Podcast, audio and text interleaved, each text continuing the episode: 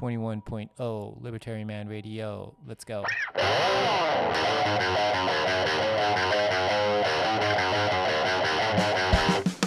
In the long run, we're all dead. Give me control of the nation's money, and I care not who makes its laws. Negative interest rates are the dumbest idea ever. The Federal Reserve is not currently forecasting a recession. Chancellor on brink of second bailout for banks. I've been working on a new electronic cash system that's fully peer to peer with no trusted third party.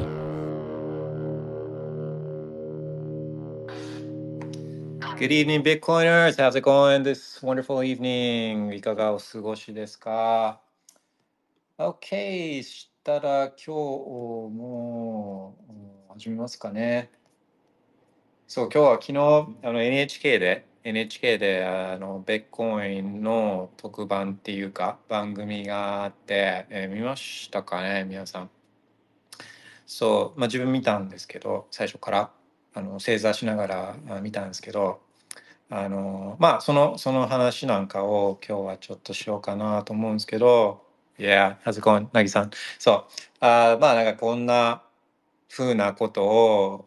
かこんな感想を持ったとかあのここ納得いかないとかあとこれってどういうことなのみたいななんかそんな話がもしあればあコメント入れてもらったりとかあと、まあ、直接話したかったりしたらアクションを起こしてもらえればあの何ですか speaking speaking スピーカーとして招待しますんでで notification 自分見てるんで、えーなんかアクションを起こしてもらえるとえー気づきますんで、よろしくお願いします。で、まあ、簡単に Bitcoin Price on the Day とかも貼っときましたけど、まあ、あの、今はちょっと横横な感じですよね。あ、そう、ちなみに昨日、その SEC filing、えー毎日トラッキングしてるっていうのはあの言ってると思うんですけど、ビットコインという言葉が、えー SEC に、えー企業とかが会社とかが提出する文書にベッコインという単語が含まれてたら、まあ、それをカウントして毎日数えてるんですけど、まあ、昨日はですね、昨日なんと第13日、13日にエドが、まあ、SEC に対して提出されたこの報告書類。でベッコインという単語が含まれてたのが、まあ、全部数えるんですけど全部数えたらあそれ 100, 100以上です昨日は。100以上。で、えーまあ、自分がスクレーピングしてるこのエドガーのトップページはあの100個がマックスだからもうだから100以上多分昨日はファイリングされてて、えーそう自分のがキャッチしたのが100個しかキャッチしてないですけども100以上は昨日ファイリングされてて、まあ、もちろんその、まあ、例えば会社が S1 とか出してで S1 の中にアタッチメントとかがいくつかがあってでそうするとそれがバラバラに提出されると、まあ、それはこうバラバラのファイリングとしてカウントされるから、まあ、そういうダブルカウンティングみたいなのはあるんですよあるんですけど昨日は100以上のファイリングがされてたんであまあそうあのーまあ、そこからもいろいろ動きはあるんだろうなっていう気はするんですよね。で、まあ、そこに来て昨日の NHK のベッコインの特番ですよだからあのそうそうそんな話をちょっと今日はしようと思うんですけどあ NHK のみんな見ましたかね？なんか見たら、 thumbs up、見てたら昨日の NHK の番組、あの、ちょっと thumbs up かなんか、絵文字を発射してもらえたら、こうどんな感じなのかこっちで見れるんで、Oh, yes. あシェムさん、ジェムさん見てる。 thumbs up。うん、そうそうそうそう。どんな印象ですかねそう、なんか印象とか、あこういうところ納得いかなかったみたいなのあったら、コメント、 notification 見てるんで、お願いしますね。OK。で、昨日ですね、昨日、まあ、見てなかった人のためにってわけじゃないんですけど、お昨日、自分は正座しながらパンツ一丁で、えー見てたんですけど、あのその時に、えーまあ、ちょっとなんかその見ながらこんな風なことを考えてたみたいなのを、まあ、めちゃくちゃ細かくやったわけじゃないですけど一応ツイートしてたんでそれを貼っときます。まあいつもみたいにスペースのツイートの下にぶら下げておきます。えー NHK とか NHK and ベコンこれは大文字かなベコンそうそうあの大文字小文字ベッコイン大文字小文字ベッコインはまあ別にこれっていうルールはないんですけどあのベッコインプロジェクトとかあネネットワークとかの話をするときは大文字のベッコイン B を使うことが多いんですね。で、まあ、コインのコインっていうかこの通貨の単位のベッコインの話をするときはこれは小文字の B を使うことがまあ多い多いんですよね。うん、そうだから、えー、NHK とベッコイン、まあ、昨日の話はなんかコインの話っていうよりは、まあ、ベッコインのネットワークとかプロジェクトの話だったんで、まあ、そういう場合は大文字の B を使うみたいな。まあなんかそんなんが一応ありますっていう話ですね。で、えー、あとはそうそう。あとはあまあ自分たちはこう、まあ、ベッコインあこれこんな面白いプロジェクトは他にないだろうっつって、まあ、ベッコインのこと調べたりしてるから、まあ、昨日の番組 NHK の番組を見てもまああのー、こんなもんかな。新しい発見みたいなのはそんななかったかもしれないですけど初めてベッコインまあちゃんとベッコインのことを今まで見たことがなくて NHK でやってたからあベッコインってなあなんかすごそうだなみたいな初めてそこでベッコインを、まあ、ちょっと興味持つ人っていうのも、まあ、いるでしょうからもしそういう人がいたらどんな印象を持ちましたかみたいなアンケートポールを今取ってたんで、まあ、それもちょっと貼っておきますね。スペースズのツイートの下に貼ってます。お、なぎさんね。そうそうそう。ちょっと待ってくださいね。えー、ポールとか、ポールっつって。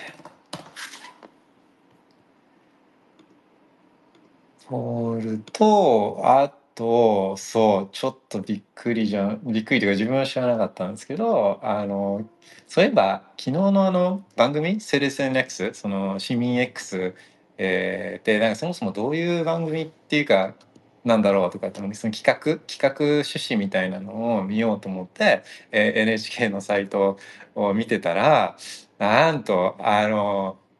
昨日放映された何十分か1時間近くはなんかあくまでも前編でこう 後編があるみたいな「えまだあんの?」っていうのちょっとびっくりだったんですけどそれもちょっと貼っときますね。そう、ちょっと嫌な予感じゃないですけど、後編になって、あの、なんかそのファッド、fear, uncertainty and doubt じゃないですけど、そのフェイクニュースみたいなのが来るのか、まあそれともまたちょっと角度を変えて、後編は、まあ、なんか別の切り口から見ていくのかとか、まあそのコメントしてた人たちいたじゃないですか。あの教授日本側からはこの教授の人たちとかあとそうそうあまあまあそうそう。結構喋ってた人たちはすごかったんですけどね。あの外特に外人。あのでもそうだからそれもちょっとガラッと変えてまた違う切り口で来るのか、まあ、そこはちょっと分かんないですけど、まあ、まあ嫌な予感嫌な予感は消えないですよね。ちょっとそれ貼っときますね。そう後編。後編あるんかい ?OK。OK、実は notification チェックします。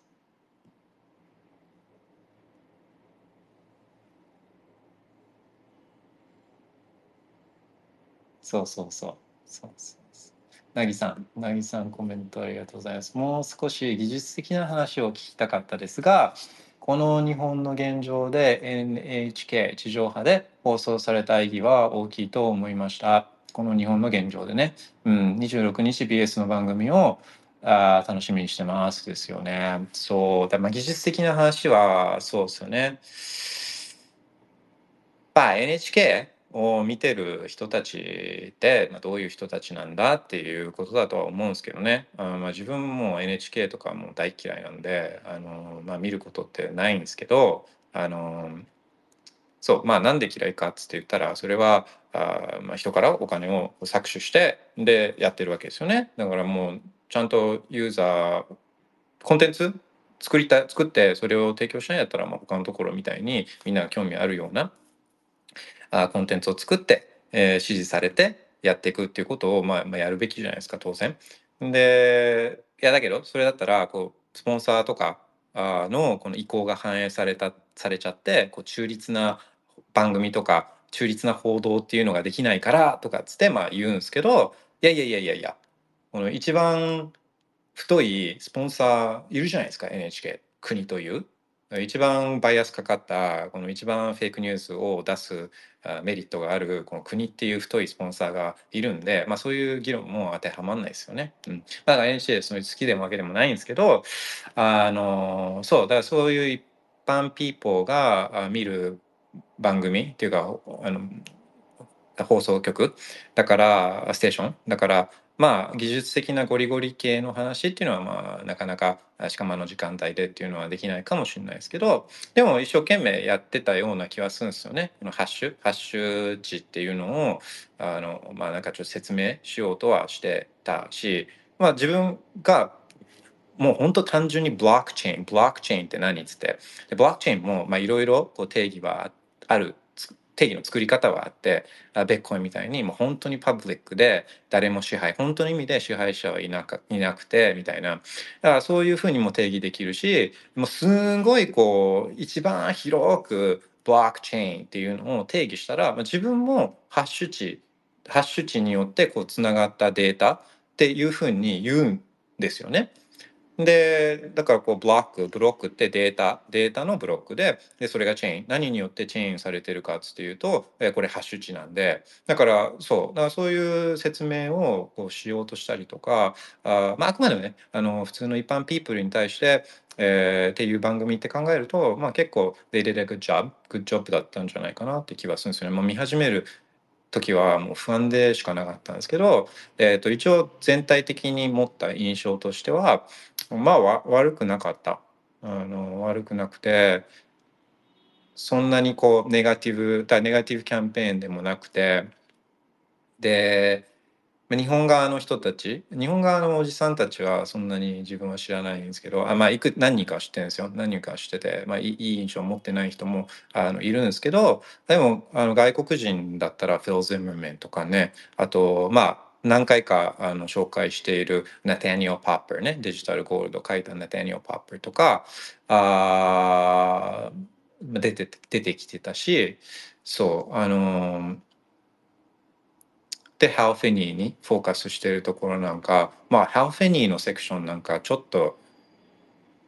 まあここだけの話ちょっと涙で出そうになるようなあのそうだハウフェニーにフォーカスあしてるところなんかもまあ非常にそうあのいいなと思うし僕は良かったなと思うし。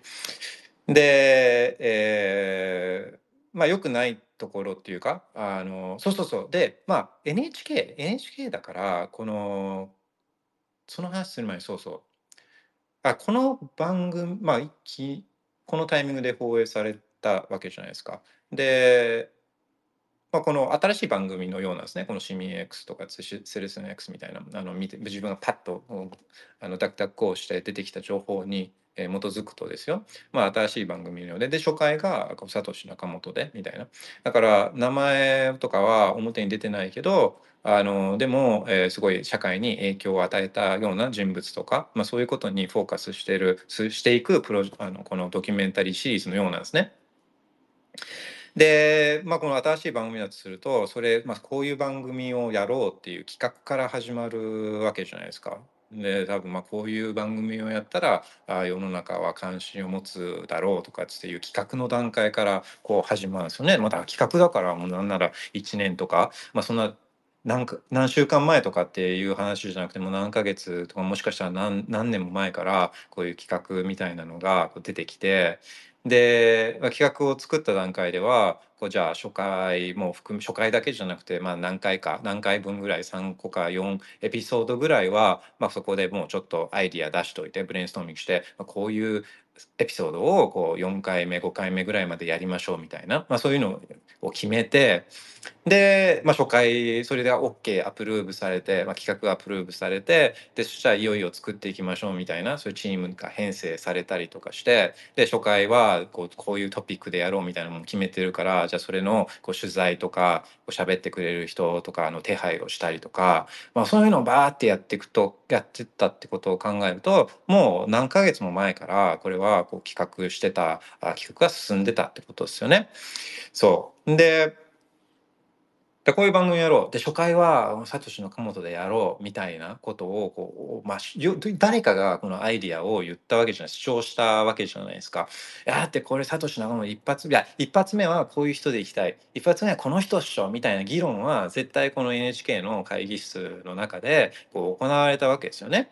でなんかすごい一番権力ある人って一番声大きいこの年長者みたいな人は「いやこいつだろ」みたいな「こいつがやっぱりシデスネックス初回にはふさわしいだろ」みたいな言う人もいれいる中でいや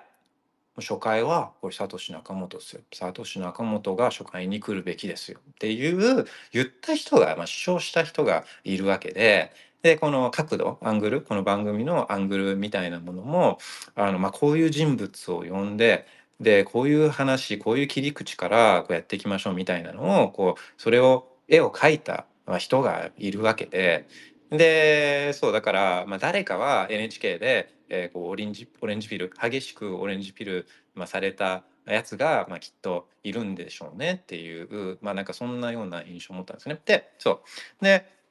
まあ、NHK は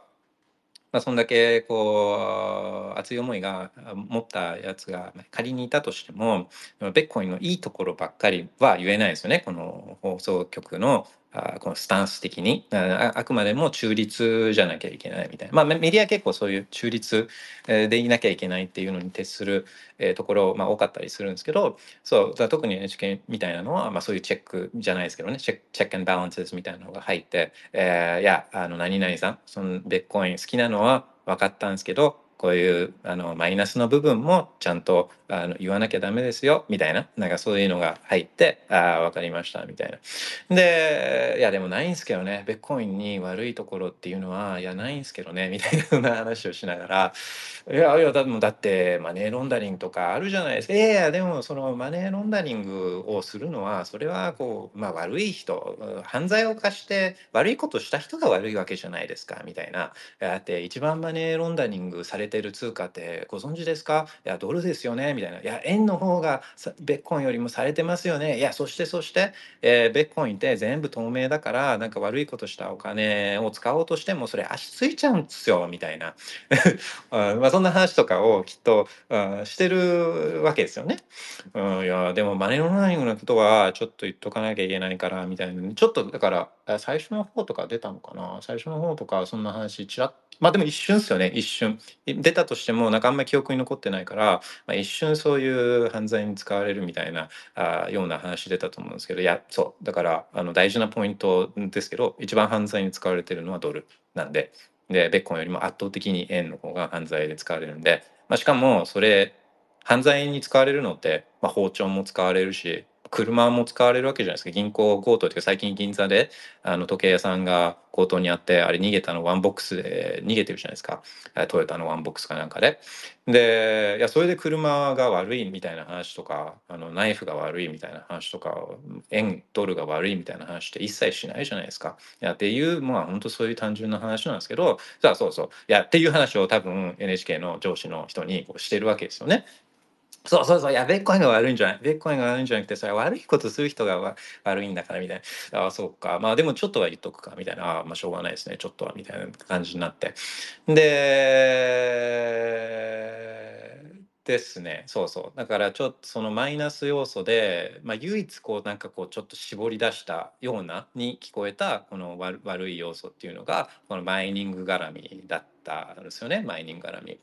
で、えー、何が言ってたか、まあ、これもまあちょっと笑っちゃうんですけどあのマイニングが、まあ、一つは欧州のヨーロッパのちっちゃい国と同じぐらいの電気をどうも使ってるようでっていうなんか言ってたおじさんがいたんですけど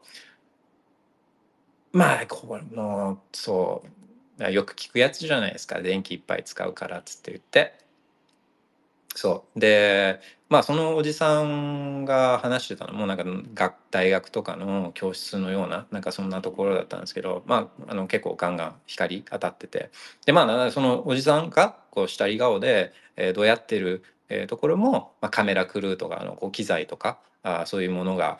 で撮ってたりとかして、まあ、そのおじさんもどうやってそのロケーションに行ったかどうかわかんないですけど、まあ普段から電車を利用したりとかしたりして。で、まあ綺麗な服着てらっしゃったんですけどあのビジネスカジビジネスカジュアルチックな、まあ、それも洗濯したりとかアイロンしたりとか、まあ、したりとかしてるわけででそのおじさんも分かんないです好みは分かんないですけど朝一のコーヒーとか紅茶とかお茶とかあ、まあ、そういうのをこう飲んでほっと息つくみたいなのも好きだったりとかして、まあ、要はめちゃくちゃ電気使ってるわけですよねめちゃくちゃ電気使ってる。んでまあもうちょいしたクリスマスシーズンだから当然いろいろ電気とかついてみんなは綺麗とかね言ったりとかまあ要はするわけですまあみんなが電気使ってんですよね。ででもそれがこのこの電気の使い方がいい悪いみたいなことは、まあ、当然こう考えなくてだからベッコン電気悪いみたいな。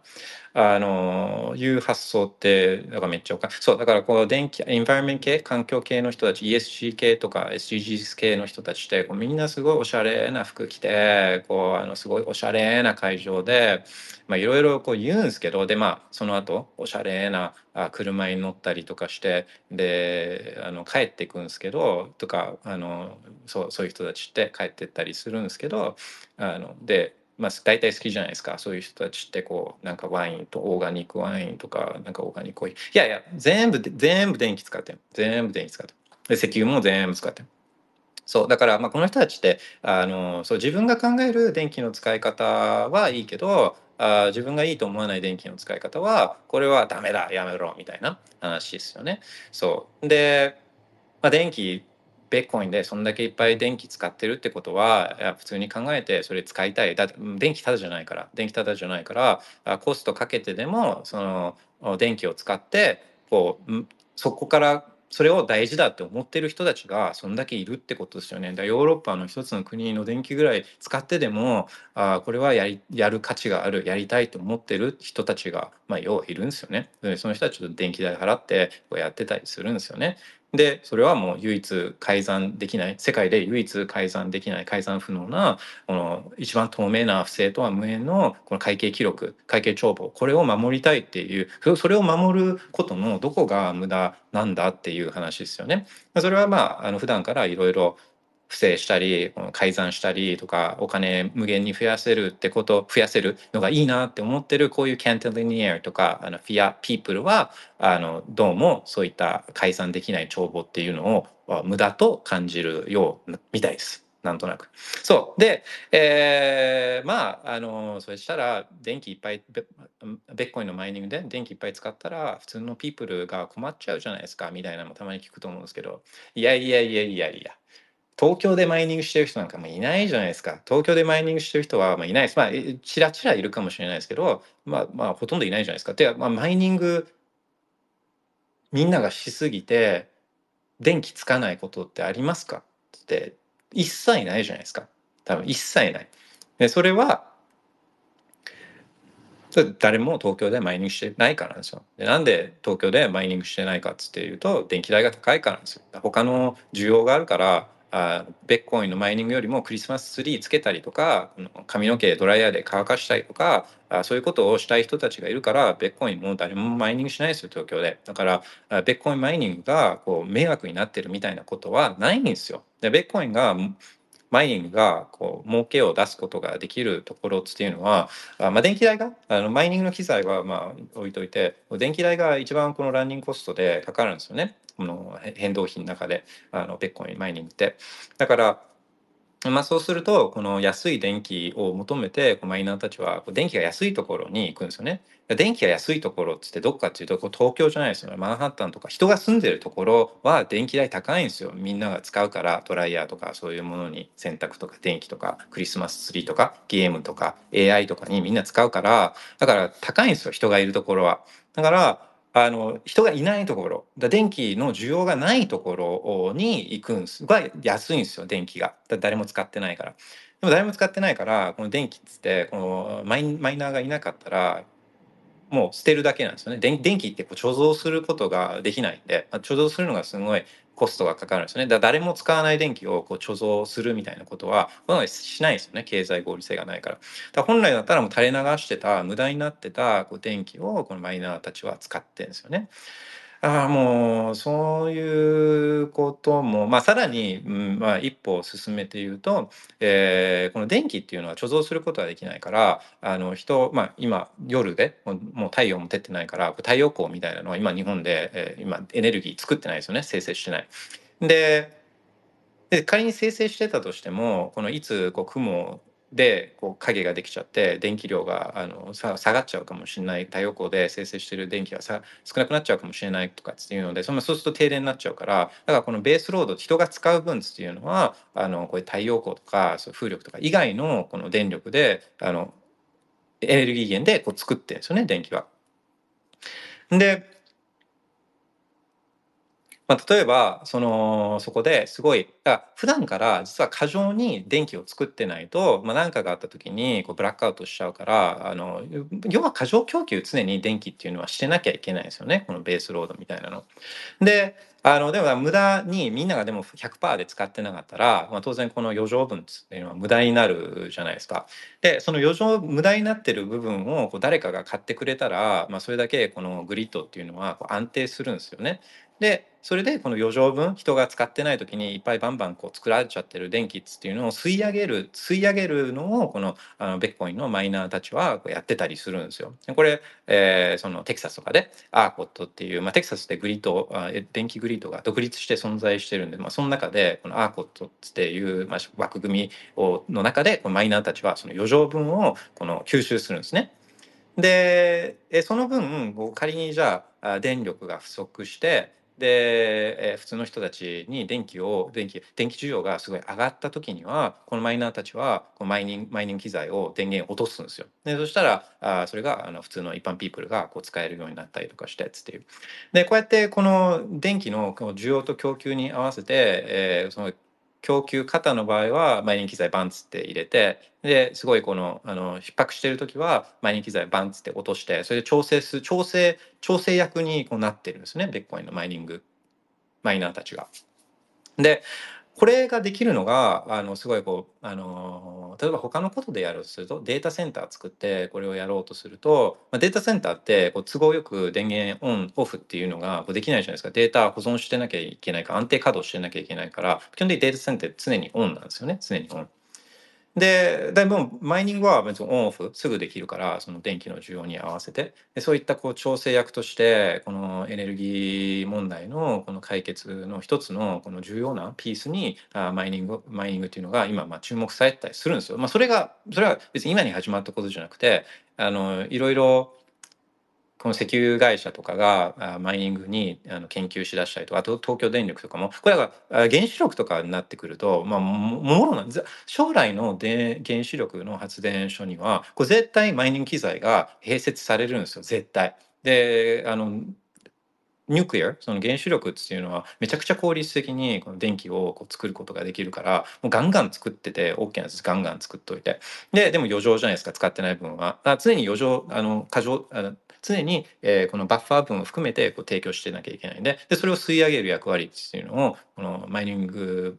マイニングマイナーたちはするんで、えー、そう原子力 nuclear の power plant の隣には、まあ、今後多分併設されていく。でその石油系の会社のところなんかはもうガスから指定外号が、まあ、そう天然ガスのあの会社とかは、えー、そういったこの fracking 的だとはあると思うんですけどこう地底からこうガスがピシュッて出てくる。でこのこのままだとこのままだともっと有害だからこれ燃やすんですね。あのフレアリングつって。だからこうなんか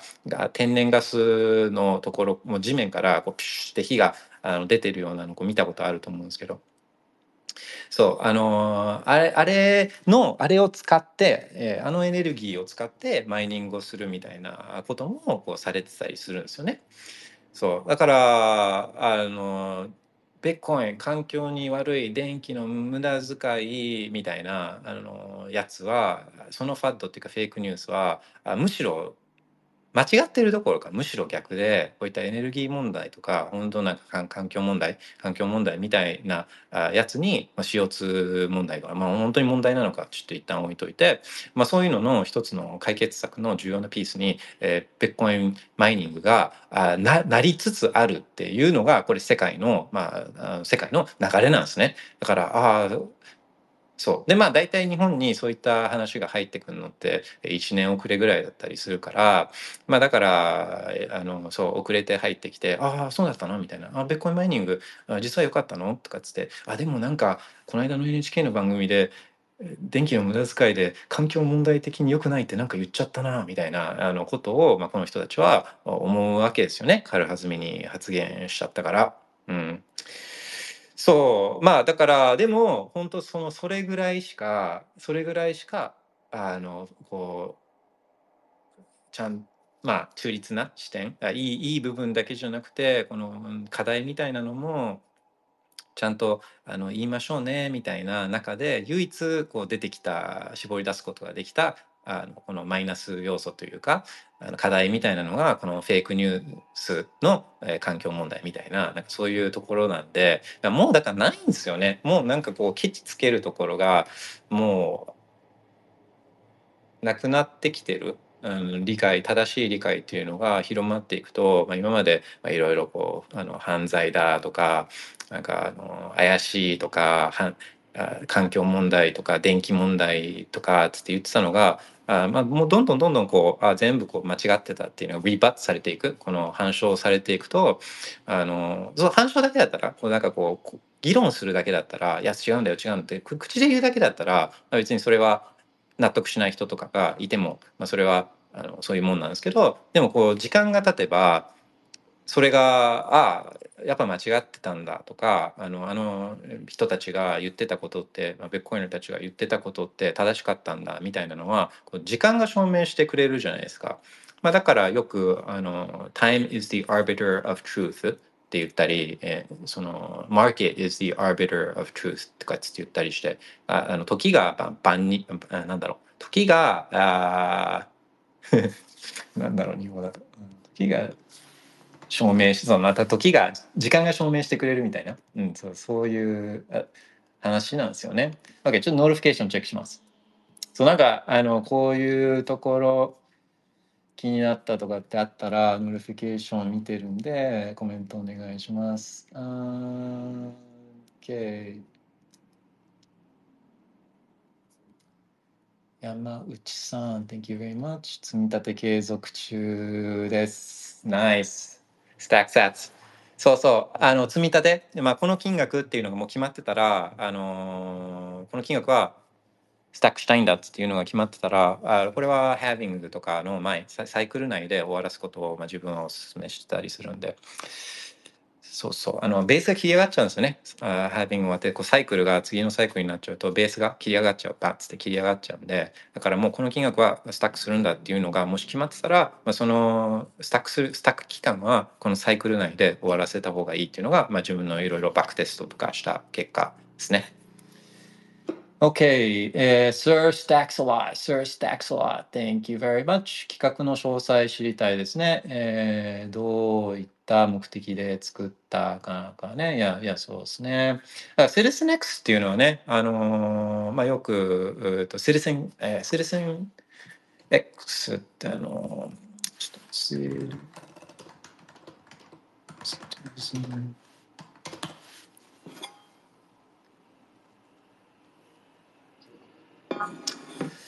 あのそうっすよね。こう、そう、セレスネ X みたいなの、あの、主任 X みたいな、そういったコンセプトでやろうと思って、それで、えー、じゃあ一発目にサトシ・ナカモトを選んだのか、まあそれともサトシ・ナカモトのとかベッコイの番組をやりたかったからあセレスネ X みたいなそういったあのシリーズをやろうややるのかっていうのは順番はまあどうなのかなっていうのは思いますよね。そう、NHK に知り合いがいたらあ聞いてみてください、誰か。それで中途半端な感じで終わったのねって、カリメロさん、そうそうそうそうそうそう、そう後編のね、あのフル完全版、完全の版の話ですね、完全版。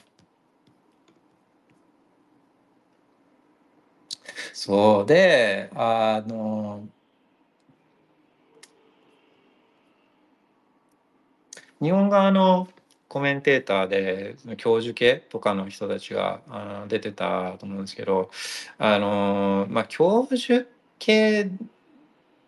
いやこの人たちがどういう研究してるのかは分かんないですけどあのまあ教授系の人たちが言う話も、まあ、話半分でいいんですよね。このちょっと偉そうに言ってたりしてもあそう、まあ、話半分で聞いとくのがいいと思うんですよね。まあいろいろこのまあ、今はもうベッコインがこのすごいアースマスすごいかっこいいアセットだっつっていうあのベッコインいけてるっていうのはまあそれはあるあるから、まあ、今この段階で、えー、ベッコインいいいいって言ってもそのこのレピュテーションリスクみたいなのはもうめちゃくちゃ減ってそうそうレピュテーションリスクが減ってきてるっていうのはあのめちゃくちゃあると思うんですよね。ちょっと前までだったらベッコインの美の字を言っただけでもああの人怪しいみたいなあそういうのが、まあ、なくなってきた。だからこの NHK の番組にこの教授の人たちが出てきてこう話したとしてもああんま外すことはないというか自分レピュテーションリスクに傷レピュテーションに傷がつくリスクっていうのはかなり減ってきてると思うんでこういう教授の人たちが前からあまあベコについて話してる人たちもいるんで、うん、まあみんなそうなのかもしれないけど自分が知ってる中では前から話してる人たちもいるんで、まあ、その人たちはそのタイミングではあレピテーションリスクがある中でベコイン面白いんだよっていうことを言ってたのはこれはだから賞賛に値すると思うんですよね。うんなかなかまあ結構やるのは難しいと思うんで。いや、でも、あの、まあ、話半分でいいと思うのは、あま、そのうちの一人が、もうこれ自分直接聞いてあのそういうことを言ってるのを自分ウィッネスしてるんでこれはなんかまた聞きした話じゃないんでこれ言えるんですけどあの昨日話してた教授の一人は、まあ、何年か前なんで、まあ、ちょっと考えもしかしたら変わってるかもしれないですけどあのこうベッコインあいいんだけどいいんだけどあこれがうまくいくためには、まあ、2100万って限定されてるじゃないですか。この発行できる数量が、まあ、それが That's the whole point、ね、それが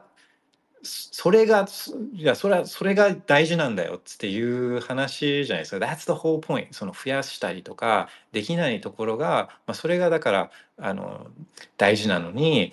あいやこれはでも将来あの誰もマイニングしなくなっちゃうからこれ発行量で Tell Missions って言って最後もう少しずつこのブロックリウォードが出るようにこのしなきゃいけないんですよねみたいなことを言ってて No no no no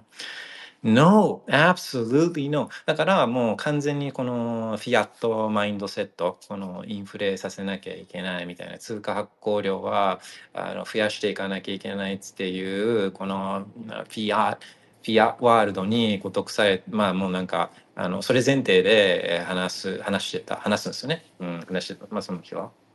そうだからベッコイン、そうそう。まあ、その人に、その話に限らず、このベッコインのここがダメだ、うん、とかっつって、うん、これ、これは設計の失敗だとかっつって、えー、いう話は、えっ、ー、と、マジ話半分で聞いててよくて、で、その批判することとかっていうのは大事なんですよね。批判したりとか、これ、ここで脆弱性あるんじゃないの？みたいなチャレンジして、で、それをアタックしてみて、で、え、それでもあの壊れなかったらああこれって強固だなみたいな That's robust みたいな。だからこうその批判してそれをこうチャレンジしていくっていうことは大事なんですけどだからそういうそういうことはせずにとりあえず言うだけみたいなここが間違ってる。あのこっちこうこうしなきゃうまくいかないみたいなのをもう完全にこう言う言うだけ言うだけの人たちっていうのはもう話半分でよくていやだってこのそのケチつけるっていやそのサトシ仲本ってこんなすごいものを作って、まあ、いろいろありとあらゆることを考えてこの世界初の検証可能な希少性みたいな。いやサトシ is God 神でとかっていうつもりじゃないですよ。サトシファンボーイでも別に何でもないし。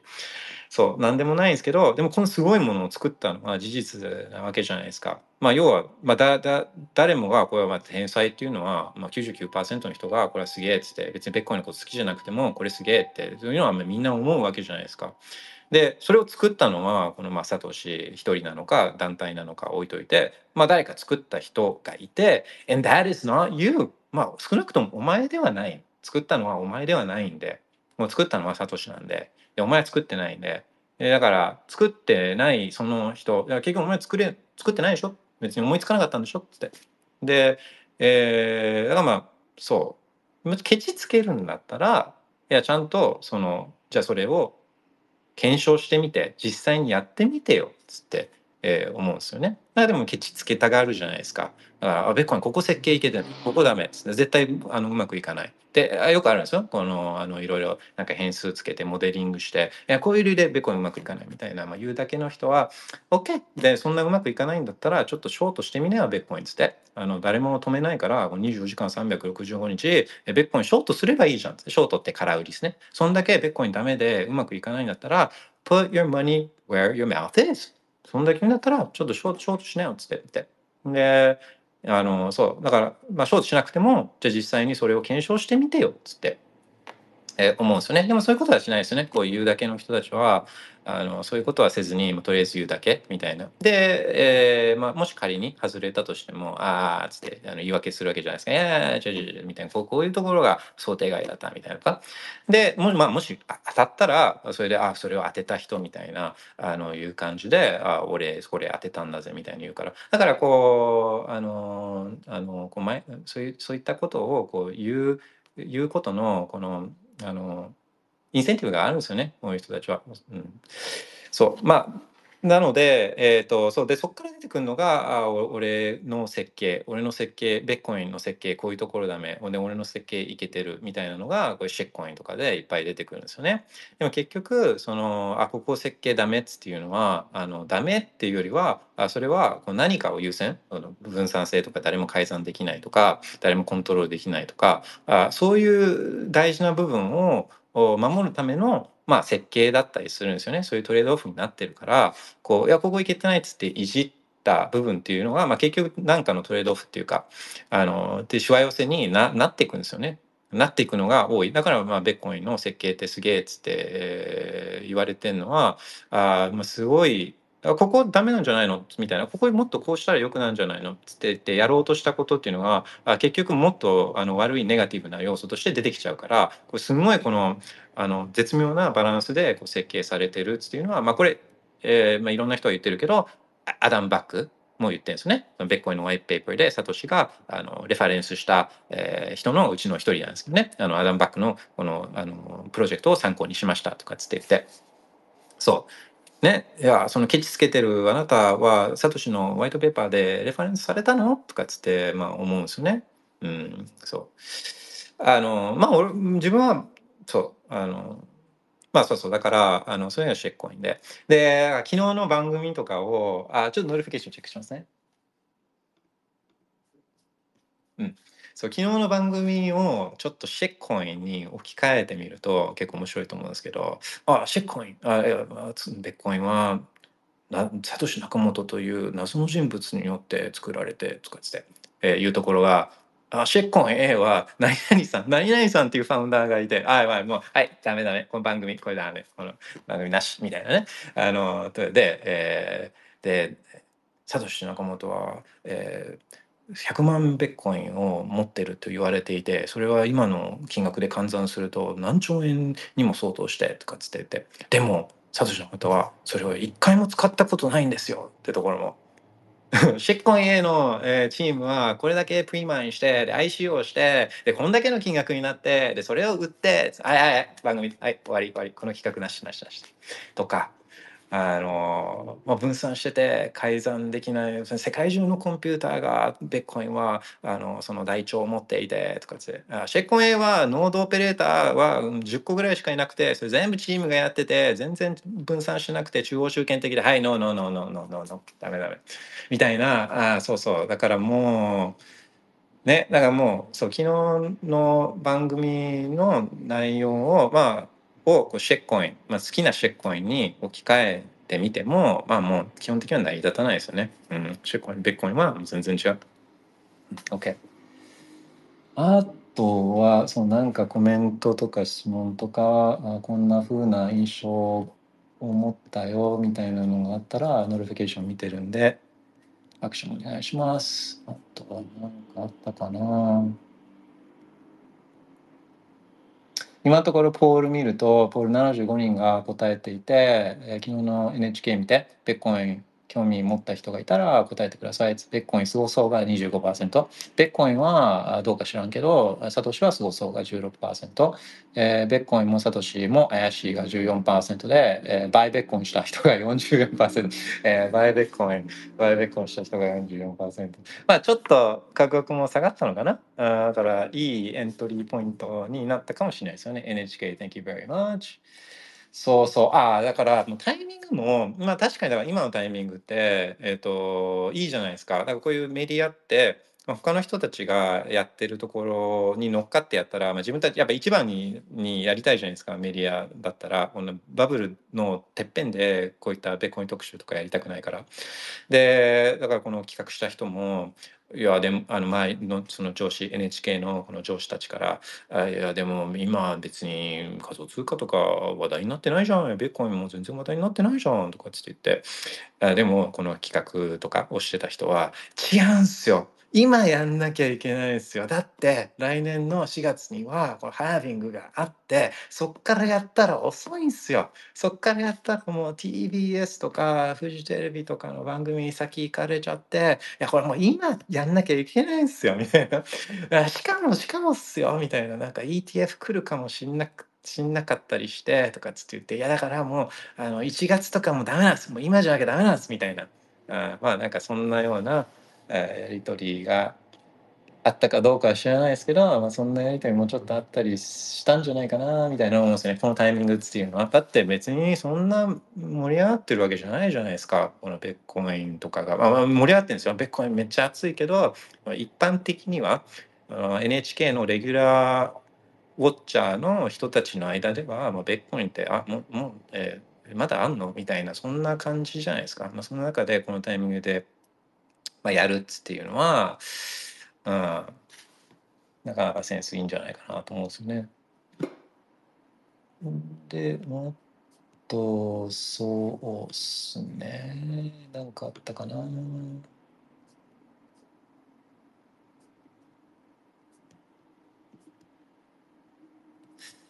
あと、ちょっと notification チェックしますね。そう、今最近寒いじゃないですか。まあ、東東京東京なんかでも寒くて、で、そのビットコインのマイマイナーって稼働させてると、まあ、うるさかったりもするんですけど、熱も出すんですよね。熱も。だからパソコンとかが、この、あの、シューシューシューシュー言って、こう、触ると熱くなったりするじゃないですか。もうあんな感じで、この、マイこうなんか処理動画とか見てるとこうちょっと熱くなったりすると思うんですけどファンが回り出したりとかしてあんな感じでこのベッコインのマイニング機材とかも熱くなるんですよね。でその熱を使って、えー、それそれをヒーティングに使うみたいなこともこう、まあ、前からあるんですけどそれをこう実際に家を作る時にそれを暖房暖房機能としてマイニング機材を入れちゃうみたいなことも最近はやるようになってたりするんですよねエリアによっては。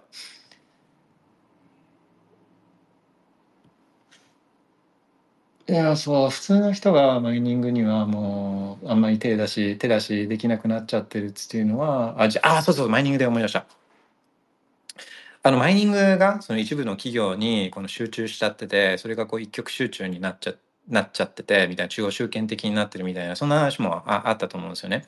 でいやそれはまあ確かにそうででこれはまあみんなだからそれだけ普通にベッコインに対してあのすごい期待する人とか未来を感じる人たちとかベッコインのこの健全なお金とかっていうそういうアイディアに共鳴する人たちっていうのが増えてきてでそれがどんどん広がってってそれが上場会社にまで行ってあとマイニング会社っつって日本だとあんま聞かないですけどアメリカだったら上場してる会社上場してるから偉いってわけじゃないですけどその上場してる会社でも何十社ってあるんですよねベッコインマイニングやってるところが。上場会社がマイニングですよ。マイニングやってて。で、だからそういうところは資金もあるから、資本があるから、だからまあいっぱいマイニング機材買って、で、それでマイニングしてるっていうのは、まあこれはまあ事実といえば事実なんですよね。で、まあそれだけじゃなくて、よくマイニングプールとかが、この集中しててみたいな話聞くと思うんですけど、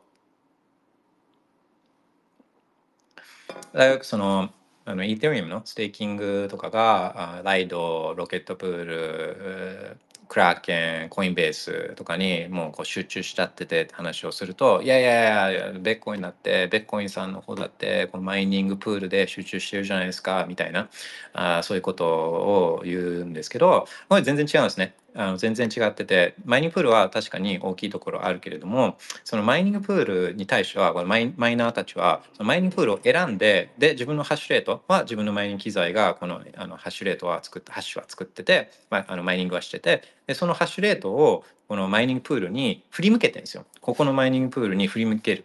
あのここのマイニングプールに送るみたいな感じで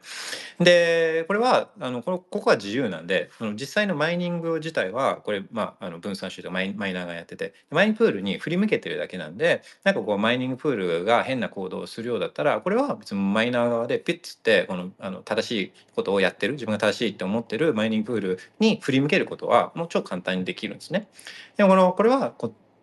ロケットプールとか、あのー、あのバイナンスとかコインベースとかクラーケンに、え、預けてステーキングしてるコインはそうはいかないですね。これはあのなんかこうあの取引をそのコインベースとかがこう検閲しだしたりとかしてそしたらあのこの一回このトークンを引き出さなきゃいけないんですけどいやそれはもう引き出して引き出させてくれることを前提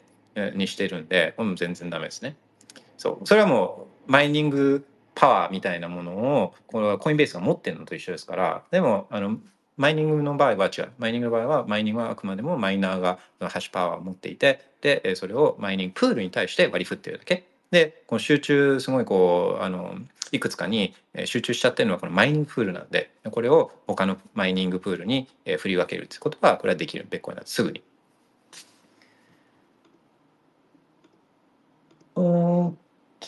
であとそうトークンとエネルギーのこの分散性っていうのも考えると面白いと思うんですね。で、イー t リアムも持って、まあ、32イー t リアムステーキングしてバリデータになるためには32イー必要ですけど、まあ、イーサリアムの集中度合いとこの電力の、まあ、イー t リアムだけじゃなくてこの Proof of Stake コインのこのコインの集中とあとエネルギーの集中っていうのはどっちが分散してるかっていうのを考えればこれはもう簡単なことでエネルギーの方がより分散してるんですよね。でより分散してるから分散性っていうのも当然維持できていやだってあの、えー、仮にもう大体この POS シェックコインプロジェクトとかっつってねこのプリマインの ICO のこの部分を大体このチームとかが持ってたりするじゃないですか。でもエネルギーっていうのはもう地球上のありとあらゆるところにエネルギー源っていうのはあってでまあまあそれだ説明する必要するまでもないですよねどっちの方が分散してるかっていうの。OK ちょっと notification チェックします。そうあとはまあだから昨日の番組はその内容がどうという内容のこの内容が面白かったっていうよりはネガキャンじゃなかったとか結構バランス取れた見方されててでそういった課題みたいなネガティブ要素も、まあ、結局ちょっとなんか弱い弱いネガティブ要素みたいなものでとかあとこのタイミングでとかこの一発目このシリーズの一発目でとかなんかそういうところの方が自分はなんかこう興味深かったっていうそんな印象ですね。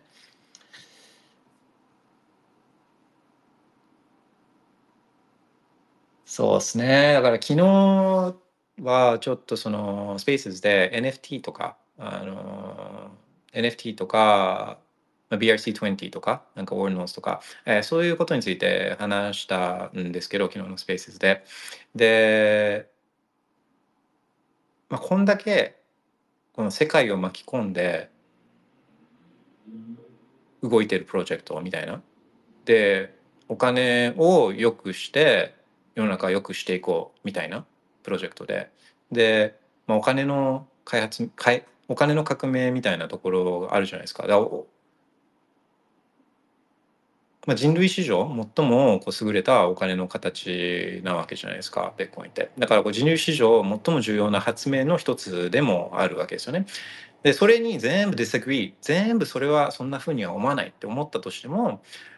人類史上初めての検証可能な希少性ではあるわけじゃないですかベッコインは。これはまあ事実なんで否定はできないんで。でこんだけこの技術的にもすごかったりお金なんてだってもう10年に一度とか100年に一度とかじゃなくて1000年に一度もう何千年に一度のこの革命なわけじゃないですかお金で言ったら。だら技術的にもすげえしなんかこの経済的なインパクトもすげえしこのミッションこのお金を良くして世の中良くしましょうみたいな、えーそういうミッションもすげえしあので今、まあ、でビッグピクチャーはいいけどこの差し迫ってちょっとお金どうにか困ってんだけどみたいな円すられまくってて円マジちょっとあのきついんですけどみたいな人たちに対してもこの直近でのこの一つの、えー選択肢としてもあの問題解決にも差し迫った問題解決にもこうなんか一役買っていて。ででこんだけすげえものがでしかもなんかえ2100万でこのなんか経済学者が必要とかっつって言うのはちょろちょろ数を変えたりとかインフレさせたりとかそういうのができないこの検証可能な希少性があってみたいな。がでこんだけすげえものがあんのに、えーなんかこのその NFTs とかなんか一部の人たちが楽しむかもしれないデジタルコレクタブルズとかなんかこのあの一部の人たちがガチャガチャあのシェットコインをトレードする DeFi とかそそういうものにとかあのまあ、サトシ仲本のここがいけてないからここ変えてでシェッコイン作ってそれ売って、まあ、運営は金持ちになって、まあ、なんかそれとそれに一緒に乗っかった人たちは金持ちになるかもしれないけど、まあ、うちらがあこの船を降りた時には、まあ、売り上げせてもうあの捨てるけどねみたいなプロジェクトシェッコインプロジェクトにのシェッコインとかそういうものにこう興味が、ままあ、自分は持てないんですよね。持てない。っていうことはこう、まあ、自分の意見としてこのあああるんですよね。すごいじゃないですか。うん。ベッコインすげえ。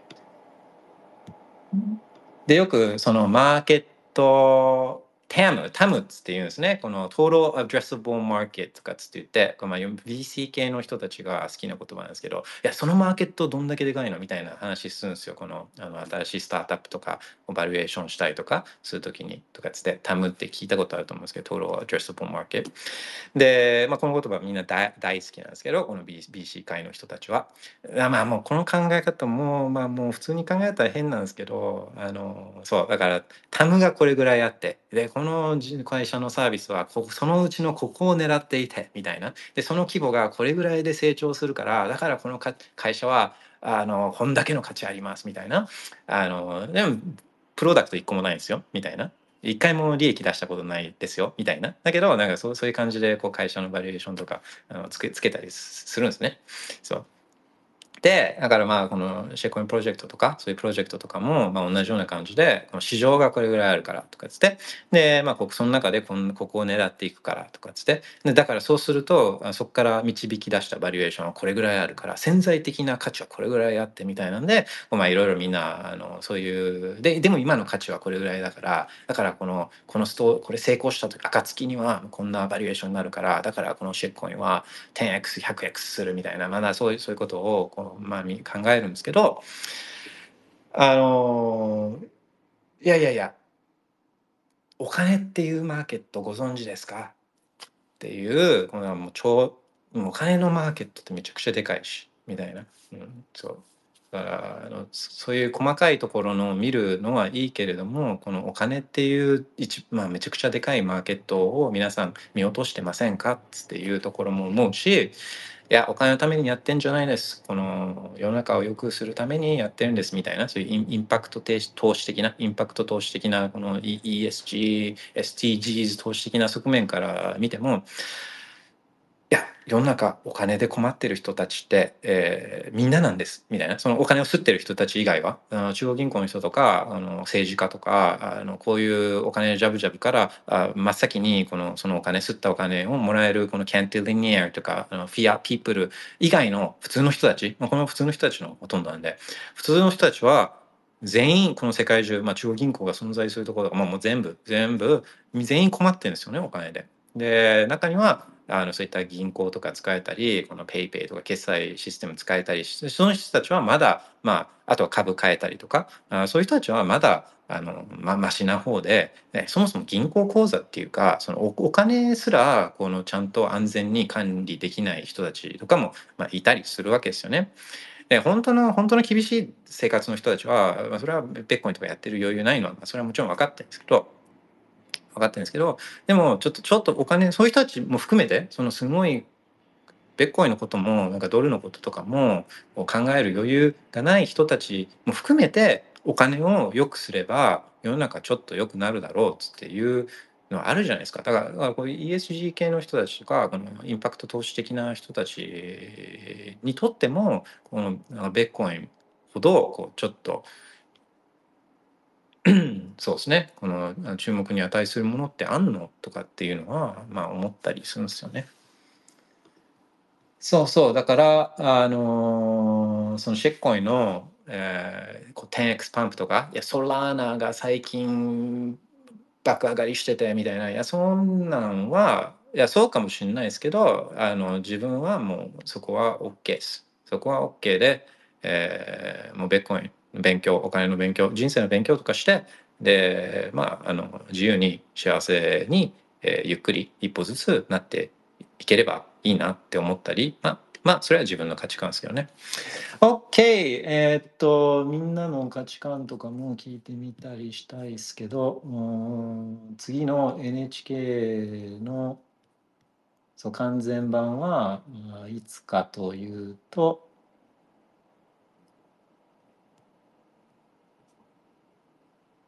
わ結構長い。そう11月26日日曜日、えー21時から BS1 で、えー完全版は99分間。結構長い。なんだろう。OK まあでもちょっと楽しみですね。OK じゃああ他に特に質問とかあと喋りたかった人いるかな？一応喋りたかった人がいたら今 notification 見てるんであのスピーカーリクエストしてみてください。大丈夫かな？で notification チェックします。うん、OK、大丈夫そうですね。そう、だから中立な立場を NHK は貫かなきゃいけないから、あ企画、あの番組を企画した人も、まあ本当は言いたかったけど、言えないことがきっとあったと思うんで、まあ、その代わりに自分がちょっと言っとこうかなと思うんで、えー Have a good evening. Bye. Bitcoin. 言ってあげたよ。Alright, see ya. Bye bye.